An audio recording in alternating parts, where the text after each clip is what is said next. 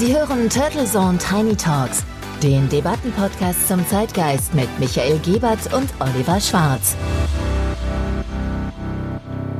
Guten Morgen und herzlich willkommen zur Episode 129 der Turtle Zone Tiny Talks. Ja, Oliver, es ist wieder Montag und heute begrüßen wir auch die lieben Hörerinnen und Hörer des ChatGPT Expertenforum. Denn Turtle Zone Tiny Talks ist alle 14 Tage nun der offizielle KI-Podcast und wir freuen uns sehr auf diese regelmäßigen Episoden rund um spannende Aspekte der künstlichen künstlichen Intelligenz. Ja, da gibt es viel zu erzählen und zu berichten, liebe Hörerinnen und Hörer. Und ich glaube, das ist eine ganz ausgezeichnete Wissenskombi, die man in unserem wirklich auch schon eingespielten Format der feingeistigen Debattenkultur auch bespielen kann. Und heute ist es genau wieder soweit. Wir, das sind am Mikrofon meine Wenigkeit Michael Giebert und mein geschätzter Co-Host Oliver Schwarz. Wir haben uns sehr über das große Interesse zum Start des ChatGPT-Expertenforums gefreut und sind überzeugt davon, dass sich ein Podcast ideal eignet, um bei wichtigen Themen tiefer einzutauchen. Und das wollen wir in den nächsten Minuten nun gemeinsam mit Ihnen machen. ja, und eintauchen ist ein schönes Wortspiel von dir, Oliver, denn wir wollen heute über die Ozeane sprechen und ob und wie die künstliche Intelligenz bei ihrer Rettung helfen könnte. Am Donnerstag vergangener Woche war ja der World Ocean Day der Vereinten Nationen und das diesjährige Motto lautete, die Gezeiten ändern sich. Ja, und das ist wirklich auch eine wichtige Initiative gewesen der UN, die einmal im Jahr in sehr vielen Ländern dieser Welt eine große Aufmerksamkeit für unsere Ozeane erzeugt, meist meistens auch natürlich Länder, die nahe oder direkt an Ozeane grenzen. Und diese Sensibilisierung ist wirklich dringend notwendig. Den Ozeanen geht es überhaupt nicht gut. Das ist natürlich lange bekannt und trotzdem erscheinen irgendwie alle Anstrengungen zum Schutz wie ein hoffnungsloser Kampf gegen Windmühlen. Es gibt viele Probleme, aber auch der von Menschen verursachte Müll und vor allem das Plastik in den Meeren nimmt eher zu statt ab. Ja, das haben Sie bestimmt schon auch nicht nur gehört, liebe Hörerinnen und Hörer, sondern auch gefühlt und gesehen bei Ihrem letzten Aufenthalt oder Badeurlaub. Denn das Problem ist allgegenwärtig und die Aufgaben erscheinen so groß, dass es naheliegt, sich genau die Fähigkeiten der künstlichen Intelligenz hier zu eigen zu machen. Und wir beleuchten heute den Zustand der Ozeane und fragen dann, wo die KI besonders hilfreich sein kann. Sehr spannend spannende Frage und genauso machen wir das nach einem kurzen Sponsorenhinweis. Dieser Podcast wird Ihnen präsentiert von Visual Communications Experts. Wir bringen Sie auf Sendung. Video, Livestreaming, Webinare und Podcasts. Ihre Experten für Audio und Video in der Unternehmenskommunikation. Weitere Informationen unter www.visual-communications-experts.com. Wir sind zurück bei Turtle Zone Tiny Talks der Episode 129 in Zusammenarbeit mit dem ChatGPT Expertenforum. Ja, willkommen zurück und wir nehmen den kürzlichen World Ocean Day der Vereinten Nationen zum Anlass, die bedrohten Meere zu thematisieren und zu beleuchten, ob und wie künstliche Intelligenz bei deren Rettung und Erhaltung helfen kann. Oliver, magst du uns hier wie gewohnt bei unserer wunderbaren Podcast-Folge einmal abholen? Sehr gerne. Vielleicht erst einmal zum Welttag der Ozeane. Dieser Aktionstag der United Nations wird seit 2009 jährlich am 8. Juni begangen. Er dient dazu, auf die Bedeutung der Ozeane als Lebensraum und Lebensgrundlage für den Planeten aufmerksam zu machen und den Schutz und die nachhaltige Nutzung der Meere zu fördern. Die Idee für den Welttag der Ozeane geht zurück auf eine Konferenz der Vereinten Nationen für Umwelt und Entwicklung, UNCED, die 1992 in Rio de Janeiro stattfand. Damals wurde die Konferenz als Erdgipfel bekannt.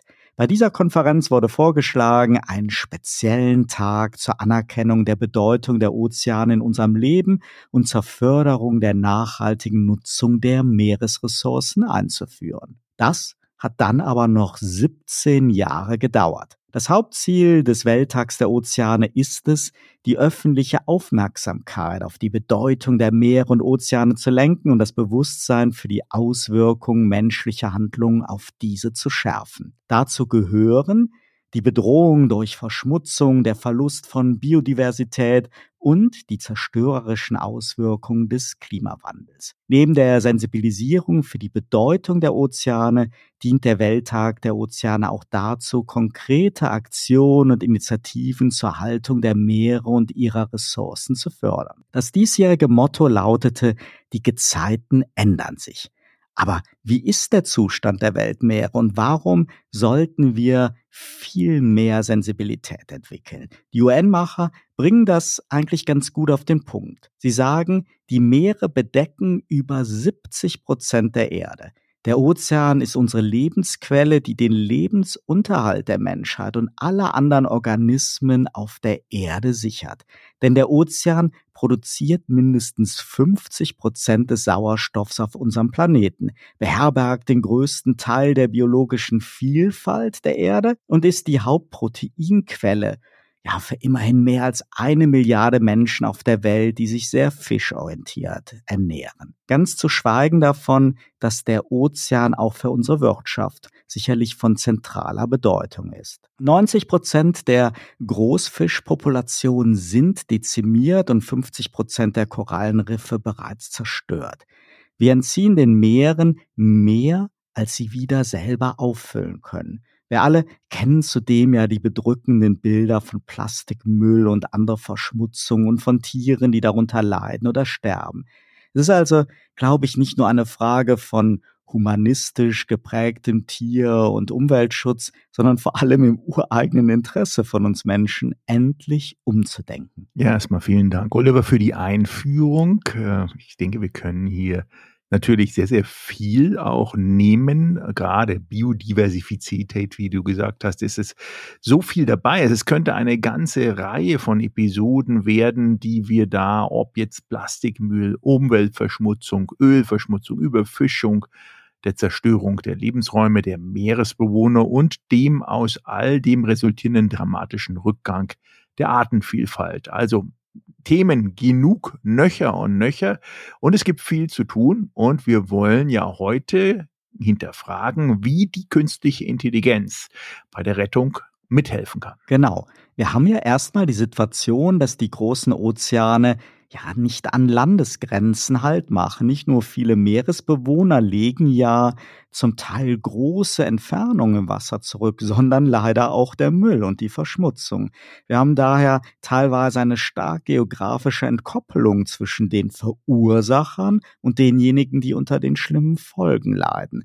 Außerdem ist die Oberfläche der Ozeane riesig und sind die Meere bekanntermaßen tief. Wenn es also um Erkennung und Quantifizierung von zum Beispiel Meeresmüll geht, da könnten natürlich und können Satellitenbilder helfen. Dazu gibt es aber ja noch zig weitere Messdaten und Informationen, die in Modelle zu überführen sind. Und genau hier kann, glaube ich, KI massiv helfen, um mit all diesen Informationen die Menge und Verteilung des Mülls in den Ozeanen zu quantifizieren. Willst du uns mal das Spektrum an möglichen KI-Anwendungen zum Schutz der Ozeane und Meeresbewohner aufzeigen was noch Vision ist und wo es vielleicht auch schon ganz konkrete Fortschritte gibt. Ja, Oliver, vielen Dank und sehr gerne. Also viele der Anwendungen, gerade in der Vorrecherche zu dieser Folge, sind ja noch immer auch Visionen. Leider aber die intensive Forschung und Entwicklung hier ist eingefordert und auch aktiviert, um aus diesen Visionen dann auch Wirklichkeit werden zu lassen. Ähm, neben den Fragen, die du erwähnt hast, sind es auch ethische Fragen, wie zum Beispiel die Auswirkungen von autonomen Fahrzeugen Fahrzeugen, auf den Meeresumwelt und Boden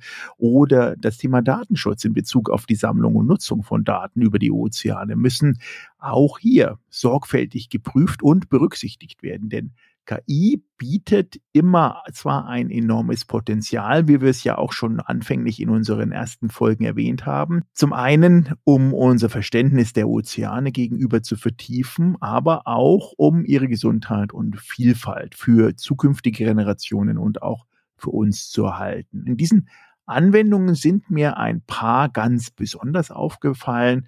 Einmal die Überwachung der Meeresgesundheit. Das sind KI-Modelle, die dazu verwendet werden, diese riesigen Mengen an Daten, die es ja gibt, zu analysieren, die aus einmal getrieben Satellitenbildern, Unterwasserdrohnen und auch anderen Drohneninformationen gespeist werden und die dann die Veränderung der Meeresgesundheit ähm, wirklich auf ganz neuer Qualitätsbasis stellen und diese überwachen. Und diese unter anderem könnten zum Beispiel die Algenblüten identifizieren, die dann auch wiederum Auswirkungen auf den Klimawandel messen und die Ausbreitung von Meeresverschmutzung verfolgen können. Also eine Kombination aus Bestandsdaten, zukünftigen möglichen Identifikationsdaten wie die Algenblütenzeit, um daraus dann noch genauere Analyseverfahren und Präventionsverfahren abzuleiten. Dann ein Thema, wir hatten es ja auch vorhin erwähnt, ist das Thema Wichtigkeit für die Wirtschaft. Wir haben ja eine hohe Fischereiquote, die auch leider immer wieder mit Überfischung in dem Fall zu tun hat. Und da geht es über um Überwachung und KI kann hier auch helfen, gerade die Überwachung der Fischereiaktivitäten zu unterstützen. Mithilfe von maschinellen Lernprogrammen und Algorithmen könnten Muster und Anomalien in Bewegungsdaten von Schiffen erkannt werden, um dann illegale Fischerei zu identifizieren, aber auch frühzeitig diese Muster für andere geografische Umfelder wieder zu nutzen. Also auch finde ich eine ganz intelligente Lösung. Eins der Themen ebenfalls erwähnt ist, ähm, ja, da, wie viele Arten und wie viele mögliche noch gar nicht identifizierte Arten wir hier auch verlieren täglich. Und da geht es schlichtweg um sowas wie Artenidentifizierung und Zählung. Denn KI-Algorithmen können hier auch verwendet werden, um die Arten der Unterwasseraufnahmen, die es vielleicht unterschiedlich gibt, aber noch gar nicht zusammengeführt wurden, zu identifizieren und dann auch zählbar und umsetzbar zu machen, was zum einen beiträgt für die Überwachung der Artenvielfalt, aber auch um die Bestände von Benutztieren, aber auch anderen Tieren, die erstmal gar nicht so in dieser Bedeutungshoheit bei uns als Menschen auch eingezogen sind, einen Raum zu geben und darzustellen, weil teilweise bislang zumindest diese Analyse und Auswertung der Daten so viel ja, Humankapital, meist wurde es ja wirklich mit Excel-Sheet und sonstigen anderen Behilfschaften erledigt, benötigen und die KI hier auch hineingreifen kann. Eines der Punkte, die, glaube ich, viele auch kennen, sind die Korallenriffe. Gerade Great Barrier Reef ist, glaube ich, da eins der bekanntesten in Australien Vorküste.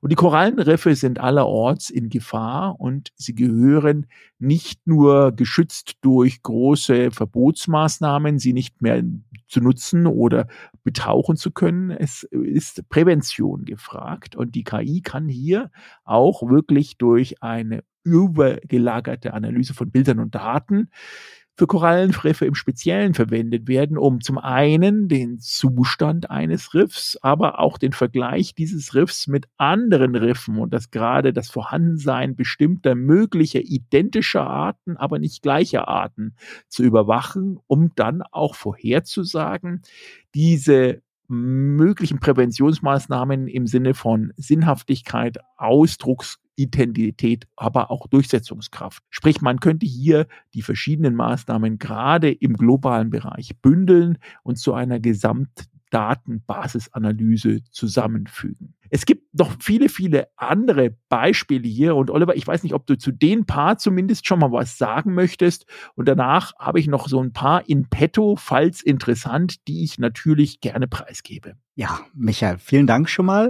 Ich finde ja besonders schön auch die Idee der automatisierten Reinigung. Roboter, die mit KI-Systemen ausgestattet sind, könnten dann zur Reinigung der Meere eingesetzt werden. Diese Roboter müssten dafür mittels KI trainiert werden, Müll im Meer zu erkennen, zu sammeln und dann an einen bestimmten Ort zu transportieren, wo er schließlich sicher entsorgt werden kann. Und du hast es eben ja auch schon gesagt, die Population von Tieren, die zu erfassen, das finde ich auch wirklich ein, ein prädestiniertes Beispiel. Also, dass die KI zur Überwachung, zum Schutz dieser bedrohten Arten eingesetzt wird. Maschinelles Lernen ist dann eben genau darauf ausgerichtet, auf diesen Bildern, Videos, Satellitenbildern, aber auch Unterwasservideos Tiere zu identifizieren und zu zählen, wodurch dann genauere Informationen über den Zustand der Population erhalten werden können. Und das im großen Stil. Und ich glaube, wir wissen ja alle,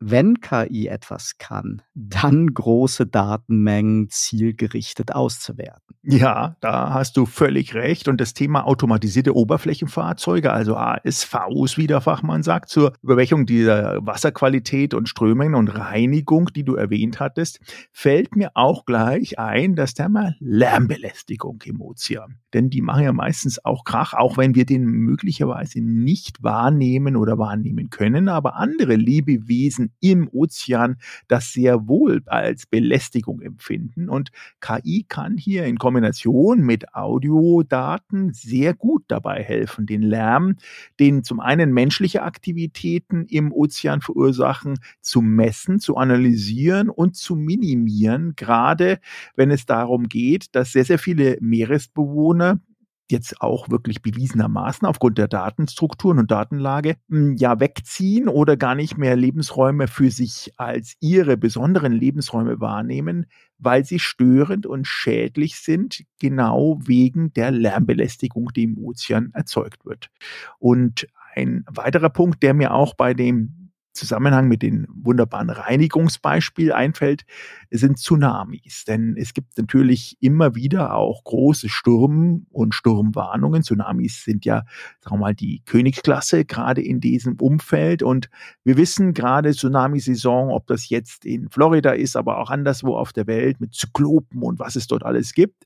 Frühwarnsysteme sind dort eine wirklich sehr gut auch eingeführte Methodik, mit Tsunamis zumindest möglichst viel Leid abzuwenden. Und KI-Algorithmen könnten genau dafür verwendet werden, um nicht nur Echtzeitdaten von Seismographen und Bojen zu analysieren, sondern auch diese Daten dann mit Bestandsdatensystemen zu vergleichen und sogenannte Tsunami äh, Algorithmikmodelle zu entwickeln, um schnell Anzeichen für potenzielle Tsunamis oder größere Stürme zu erkennen und die Nutzung dann noch fein eingestellt, dann noch besser justierbar zu machen, um diese Frühwarnsysteme dann in einer Präzisionsstufe ja, zu präsentieren, die bislang zumindest noch nicht da war, was letztendlich nicht nur lebensrettend für uns als Menschen sein könnte, sondern natürlich auch für alles andere da draußen, ob das nun Ackerflächen sind oder Tiere, Nutztiere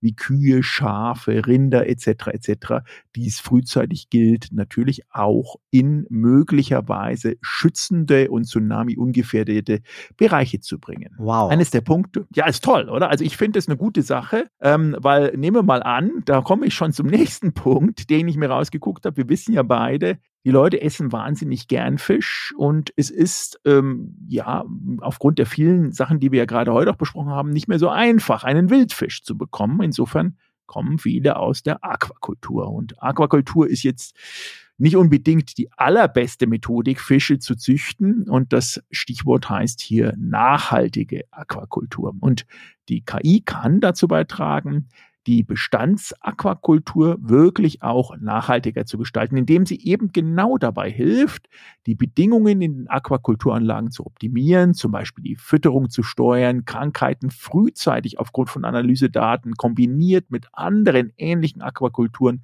aufzudecken und dann die Verbesserung nicht nur in Sinne von effizient und Reduzierung der ökologischen Fußabdrucks, sondern auch die Aquakultur selber so zu optimieren, dass sie zum einen den Druck auf die wilden Fischbestände verringert, aber auch die Lebensumstände innerhalb der Aquakultur für die dort gezüchteten, für den Verzehr gezüchteten Fische wirklich so ideal wie möglich gestaltet. Ja, denn das hängt alles zusammen, die Ozeane, die Meeresbewohner, aber natürlich auch wir Menschen und wie wir die Ozeane nutzen, wie wir uns ernähren, wie wir Transportlogistik machen und, und, und. Deswegen lohnt es sich natürlich auch immer auf beide Seiten einen Blick zu werfen ein spannendes Thema, Michael, und wir werden dranbleiben, sowohl hier bei Turtles und Tiny Talks wie auch im ChatGPT Expertenforum. Ja, wir hoffen natürlich, liebe Hörer und Hörer, dass Sie da schon mal vorbeigeschaut haben, denn das neue Online-Portal finden Sie dann unter www.chatgpt-expertenforum.de. Wir bieten dort nicht nur diese wunderbare Möglichkeit, dass Sie mitlesen, mithören und mitgestalten, sondern Sie können auch up-to-date bleiben, indem Sie den Podcast bei Ihrer Lieblingsplattform abonnieren. Sie können dann einen vorsichtigen Blick in diese wunderbare neue Informations- und Debattenportalstruktur werfen, die sich rund um das Thema künstliche Intelligenz ja befasst mit Beiträgen, News, Expertenbeiträgen und dort gibt es dann auch noch für Ihre E-Mail-Inbox einen wunderbar gestalteten Newsletter. Also es kann eigentlich nichts mehr schiefgehen. Und Sie verpassen auch keinen Beitrag mehr zu unserem heutigen Thema, dem Beitrag von KI für die Rettung der Meere und ihrer Bewohner. Ja, also jetzt kann wirklich nichts mehr schiefgehen. Sie wissen, was zu tun ist. Und wir freuen uns mit Ihnen an dieser Stelle schon auf den nächsten Montag wieder, auf eine neue spannende Episode. Und dann heißt es wieder herzlich willkommen zu Turtle Zone Tiny Talks. Turtle Zone Tiny Talks, der Debattenpodcast mit Michael Gebert und Oliver Schwarz. Immer zum Wochenstart auf allen Podcast-Plattformen und auf turtlezone.de.